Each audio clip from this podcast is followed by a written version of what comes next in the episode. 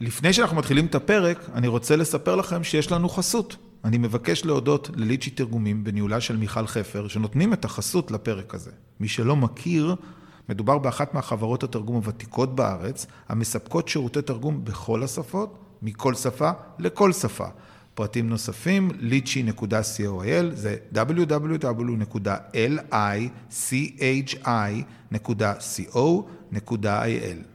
יאללה, מתחילים.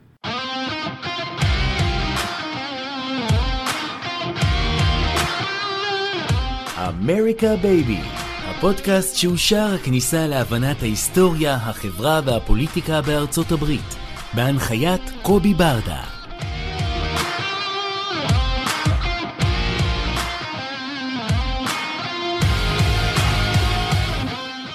טוב, אז נתחיל עם איזשהו רקע היסטורי קצר. הקמתה של מדינת ישראל והתוצאות של מלחמת העולם השנייה הביאו הלכה למעשה מצב של חילופי אוכלוסין. במקביל ליציאת ערביי ישראל לארצות ערב, התקיימה בצד השני תנועה הפוכה, פליטים יהודים שנמלטו מארצות ערב לתוך ארץ ישראל כתוצאה מרדיפה. למעשה, הלכה למעשה היה מדובר בתהליך של חילופי אוכלוסיות, ממש כפי שקרה גם במדינות אחרות בעולם, למשל חבל הסודטים.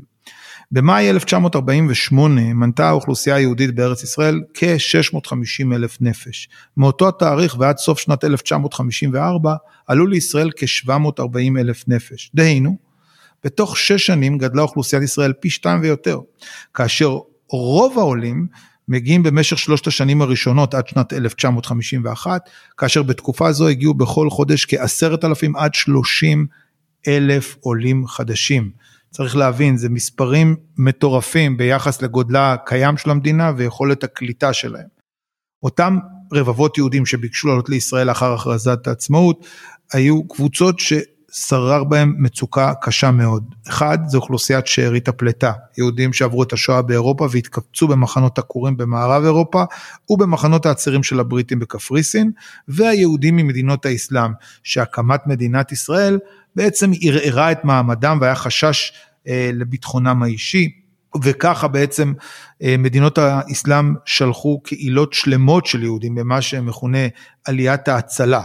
למשל 122 אלף יהודי אה, עיראק במבצע עליית עזרא ונחמיה, 45 אלף יהודי תימן במבצע מרוות הקסמים וגם יהודים מצפון אפריקה, איראן וטורקיה. עליות שהגיעו לישראל בעצם חייבו את המדינה לייצר תשתיות לקליטה, לשכן, בריאות, חינוך, תעסוקה, אבל אולי יותר מכל דבר אחר, ביטחון תזונתי. הערך הקלורי שאנשים יכלו לצרוך באותה תקופה היה בעצם הגבלה של תלושים מסוימים לכמות שמותרת לאדם לצרוך פר נפש, עם כמות מסוימת של ביצה, חלב, לחם אה, ודברים שכאלה.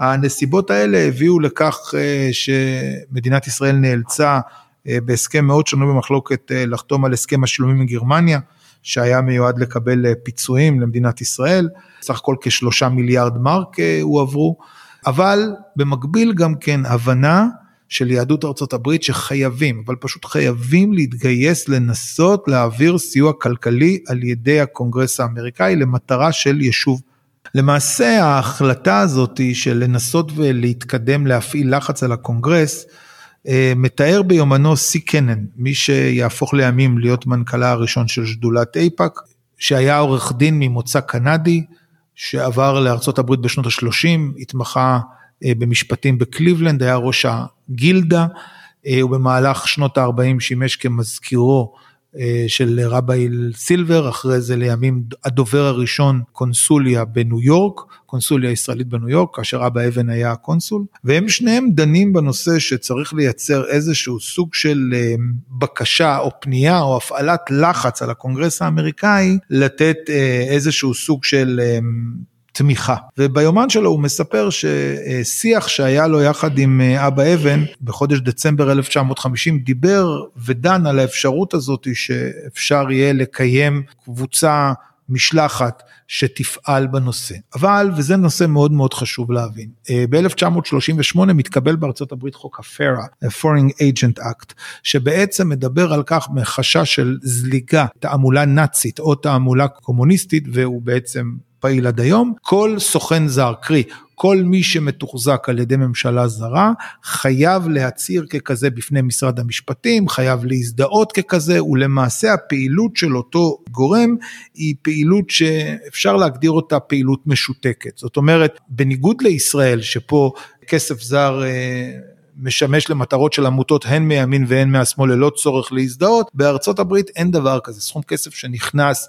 לתמיכה או להשפעה או לשתדלתנות על הקונגרס מחויב לעבור צביעה מאוד ברורה להגיד זה אני, זה הארגון או המדינה שאני מייצג. אגב, הגנרל פלין שהיה גנרל אה, של, שעבד בשירותו של אה, טראמפ עמד על בסיס חוק ה-FARA אה, בגלל שהוא קיבל אה, כספי תשלומים מממשלת טורקיה ולא הצהיר עליהם והוא הורשע למעשה במסגרת החוק הזה, חוק ה-FARA. מכאן ניתן להבין שפעילות לובי דרך אה, חוק ה-FARA היא מאוד מאוד מסובכת ונורא נורא מתקשה כי אתה צריך לעבוד תחת עין בוחנת של הממשל האמריקאי ואתה לא יכול באמת לעשות שום דבר אמיתי משמעות. באותה שיחה אומר קנן רגע אבל מה אם אני לא אקים שדולה עבור ממשלת ישראל? מה אם אני אקים שדולה של אזרחים אמריקאים שפונים לנציגים אמריקאים שלהם בקונגרס ומסבירים להם עד כמה חשובה הברית בין הברית לישראל. בעצם העורך דין פה, קנן, מצליח לייצר פיצוח לא נורמלי. הפיצוח הזה שהוא מצליח לעשות הוא פיצוח שנותן בעצם מתווה זהב שמאפשר לאותה אה, שדולה להתקיים תחת פררוגטיבה מאוד מאוד מעניינת. מה הפררוגטיבה אומרת? אני המצביע בחווה באיווה, מתקשר לקונגרסמן שלי ואומר לו, למען הברית תפעל עבור ישראל. אין פה מעורבות זרה, אין פה ממשלה זרה, אלא אזרחים אמריקאים שפועלים מול הנבחרים שלהם, או כמו שהוא אומר בספרו, זה לא ראוי ששגרירות תעשה לובי מול חברי קונגרס, שגרירות חייבת לעבוד מול משרד החוץ, ה State Department האמריקאי, אך הבוחרים האמריקאים צריכים ויכולים לדבר עם נציגיהם בקונגרס. בעצם האירוע הזה מצליח לייצר איזושהי הבקעה ראשונה מסוגה של הקמת שדולה שפועלת על יחסי חוץ במסגרת של בוחרים מול הציבור האמריקאי.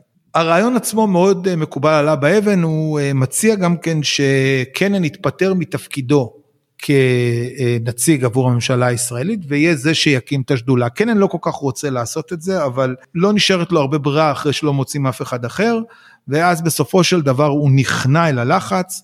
וב-13 לפברואר 1951 הוא מודיע בכתב למשרד המשפטים האמריקאים שהוא מסיים את תפקידו במסגרת ממשלת ישראל, ובמקביל הגיש אה, בקשה רשמית להקמת אה, שדולה, שזה יהיה בעצם הצעד הראשוני המשמעותי החשוב ביותר של השדולה הצעירה הזאת, לימים שדולת איפא"ק לעשות. הדרך הזאת של נתיב הזהב ללכת מבלי ליפול ימין ושמאל, ועד היום כאשר אני נפגש עם בכירי איפא"ק, אין דבר כזה שאני משלם אפילו על הקפה של שנינו, הם תמיד יתעקשו לשלם עבור הקפה ולקחת את החשבונית. למה? כי הם לא מקבלים הנחיות ופקודות מממשלת ישראל, או מגורמים אחרים, אלא אך ורק מהאמריקאים.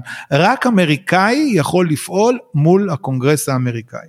אם כן, ההחלטה הזאת להתנתק מממשלת ישראל אמנם חסכה את המסלול המפוקח על ידי משרד המשפטים בהתאם לחוק ה FARA ואף שמרה על עצמאותו גם מול ממשלת ישראל בהמשך בפרקים היותר מתקדמים נראה כיצד אייפאק פעלה מול ראשי ממשלות מסוימים שלא אהבה את ההתנהלות שלהם אבל היא גזרה על הארגון הזה חיי דחק ומחסור מתמיד של תקציב כי אין בעצם מי שמממן אותם והיה צריך לנסות לחשוב איך בעצם מצליחים למנף את היכולת הזאת לגייס תרומות. עכשיו הרעיון בעצם היה אה, לפנות לקראת חוק התקציבים, חוק התקציב, חוק, הנחת התקציב, ולבקש אה, לפנות בעזרה הברית ליישב.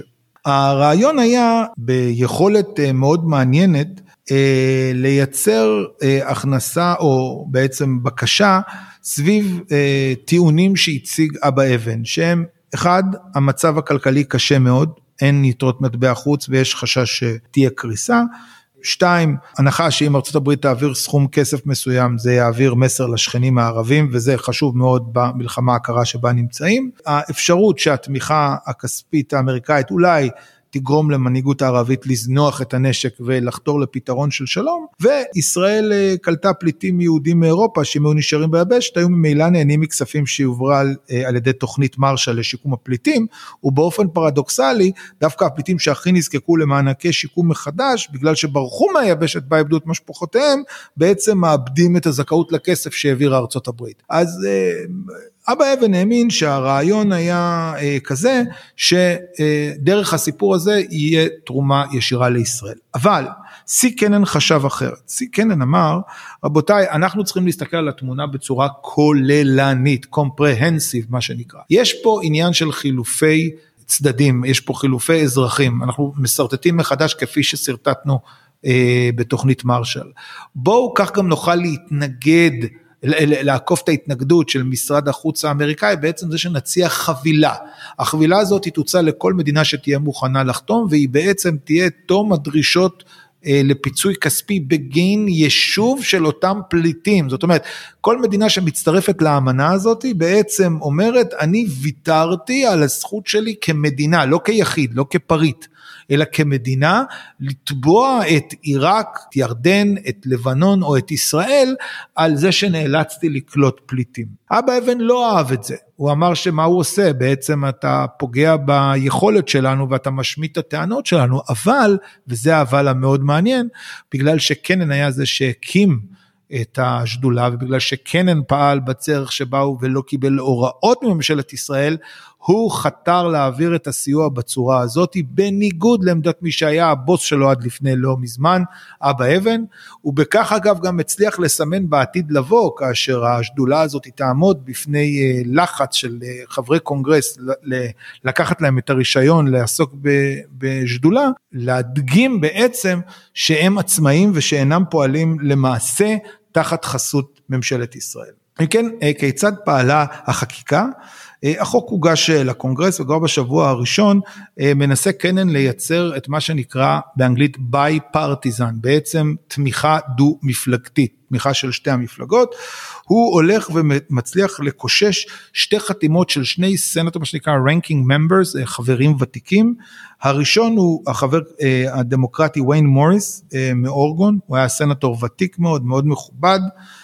והוא חתם מצד אחד על החוק, הוא לא אהב להיות חתום עם חברי אה, סנאט, סנאט אחרים, קנן השתמש בקסם האישי שלו לשכנע אותו, אה, להוסיף את החתימה של רוברט טאפט הרפובליקני, מי שלימים היה אה, אף מועמד לנשיאות ארצות הברית, סנטור מאוד מוכר ומוערך, הוא הצליח בעצם להגיש את הצעת החוק שכונתה חוק מוריס טאפט, שהבסיס של הרעיון היה לייצר חבילת תמיכה לסיוע עבור הפליטים, לא עבור ישראל, אלא עבור הפליטים. במקביל, הוא הניח הצעת חוק דומה בבית הנבחרים כדי לחסוך זמן, וגם פה הוא החתים בעצם שני נציגים, נציג יהודי רפובליקני שנקרא ג'ייקוב יאבץ, ונציג דמוקרטי שנקרא אברהם רייפקוב, לימים הוא יהיה, שניהם יהיו סנטורים, כדי שהם יוכלו להריץ במקביל את הצעת החוק ולמעשה לחסוך את uh, גזילת הזמן.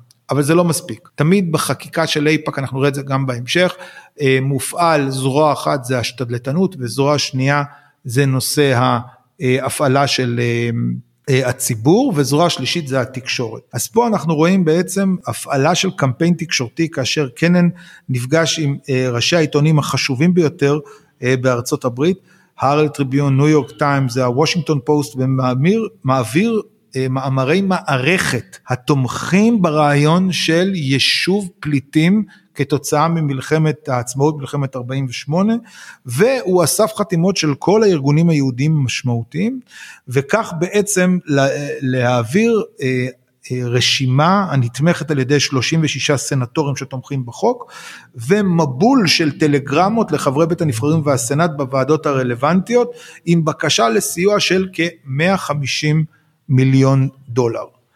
הממשל האמריקאי היה מוכן אה, לשקול הקמה, אה, העברה של 23.5 מיליון דולר, תוך מסגרת תקציבית של 125 מיליון דולר לשיפור המצב הכלכלי כדי שיאפשר את יישוב הפליטים היהודים אה, שברחו מארצות ערב. בהקשר הזה גם כן ידידו של טרומן אדי ג'ייקובסון מהפרק הקודם שעליו דיברנו עשה גם הוא מאמצים רבים ולפתוח דלתות ובמאי 1951 טרומן בעצמו כותב מברק או איגרת לקונגרס שהוא מסביר את חשיבות החקיקה לנושא התמיכה וה... חשיבות לישראל, הוא אומר הצורך היסודי בישראל ובמדינות ערביות הוא גישה אזורית לבעיות היסודיות של הפיתוח הכלכלי, דבר זה נחוץ כדי להקל את המתיחות הקיימת הנובעת בעיקר מתוך חוסר הסדר מניח את הדעת לבעיית הפליטים החסרי בית, תוכנית הסיוע למדינות ערביות תביא להרחבת הייצור של מצרכי מזון דרושים על ידי פיתוחן של מדינות ומקורות המים שלהם, תוכנית הסיוע לישראל תעזור למדינה לקיים את כלכלתה בתקופת מבחן להתפתחות בינלאומית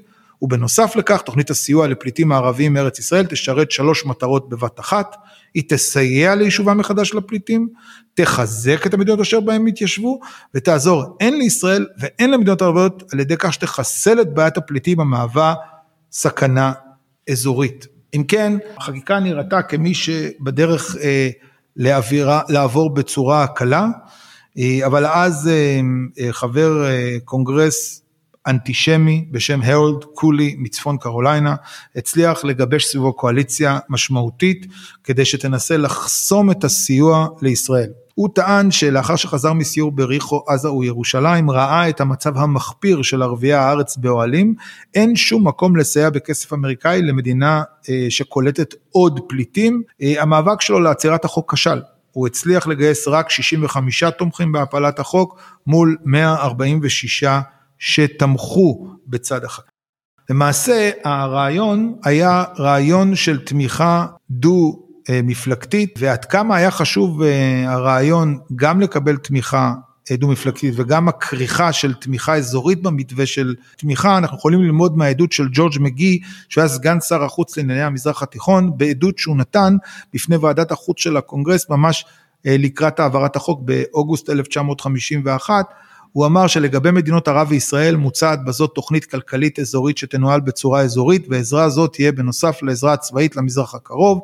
המזרח הקרוב זה המזרח התיכון שלנו. תוכנית זו מתחלקת לשלושה סעיפים עיקריים, א', עזרה ישירה לארצות ערב, ב', עזרה ישירה לישראל, וג', עזרה בתיאום עם האו"ם לפליטי ערב. מאז בעצם הם מייצרים המון תמיכה באונר"א שהיא רשות הפליטים הפלסטינית. אם כן, אה, בסופו של יום, בחמישה לספטמבר 1951, ההצעה הצליחה לעבור את מליאת הסנאט והופכת לחוק. למעשה, זה הופך להיות החוק הראשון אי פעם של העברת סיוע כלכלי למדינת ישראל.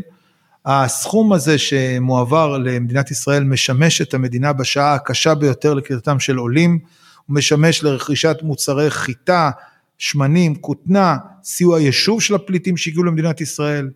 אה, ובשנה שאחרי זה עוד הוא מצליח להגדיל את הסכום מ-68 ל-73 מיליון דולר. ובסופו של דבר הצעת החוק הזאת, אפשר לראות אותה, היא בעצם הייתה יריית הפתיחה.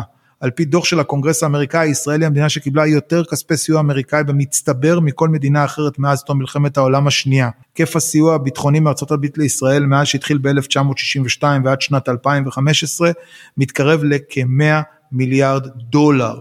זה סדר גודל של בסביבות 360 מיליארד שקל על שווי השקל כיום. בעשרות השנים האחרונות מעבירה ארה"ב סיוע של 3.8 מיליארד, מיליארד דולר בשנה עד שנת 2028, כאשר בשנים האחרונות הסיוע הוא בעיקר לנושאים אה, ביטחוניים בלבד. הכסף הזה שעבר, או החקיקה הזאת שעברה בלחץ הקונגרס, היא בעצם הפעם הראשונה, או נקודת הפתיחה אם תרצו, של חקיקה, נקודת פתיחה של 68 מיליון דולר, וכאשר סי קנן המנכ"ל יעזוב את הכיסא בשנת 1974, תעמוד היקף התמיכה השנתית על כ-2.2 מיליארד דולר. בפרק הבא אנחנו נעסוק בדרך, בצורה ובאופן שבו סי קנן עיצב את שדולת אייפאק, שהביאה אותה להיות בעצם השדולה השנייה בעוצמתה בארצות הברית, שנייה בעוצמתה רק לשדולת הנשק, וכיצד הוא הצליח בצורה מאוד מתוחכמת וכפי שפותח בהמשך על ידי ממשיכיו, לשמש כמשענת לקידום היחסים בין ארצות הברית לישראל. תודה רבה שהאזנתם לפרק הזה. אתם יכולים למצוא אותנו בכל האפליקציות של הפודקאסטים, דוגמת ספוטיפיי, אפל, גוגל פודקאסט ועוד. ושוב, המון תודה לליצ'י תרגומים בהנהלת מיכל חפר, בית לשירותי תרגום בכל השפות על חסותם לפרק זה, שניתן למצוא באתר lichy.coil, זה www.lichi.co.il. תודה מיוחדת לחברת הפודקסייה בניהולו של שלום סיונוב על הפקת הפודקאסט הזה. נתראה בפרק הבא.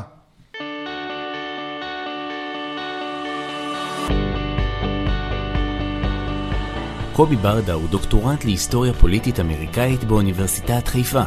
מלגאי בקתדרת חייקין לגאו-אסטרטגיה והחממה הדתית באוניברסיטת חיפה, ומחבר הספרים המפתח להבנת טראמפ ו-Grassroots Path to Congress. מחקריו מתמקדים בשדולות למען יחסי ישראל-ארצות הברית ובפוליטיקה אמריקאית.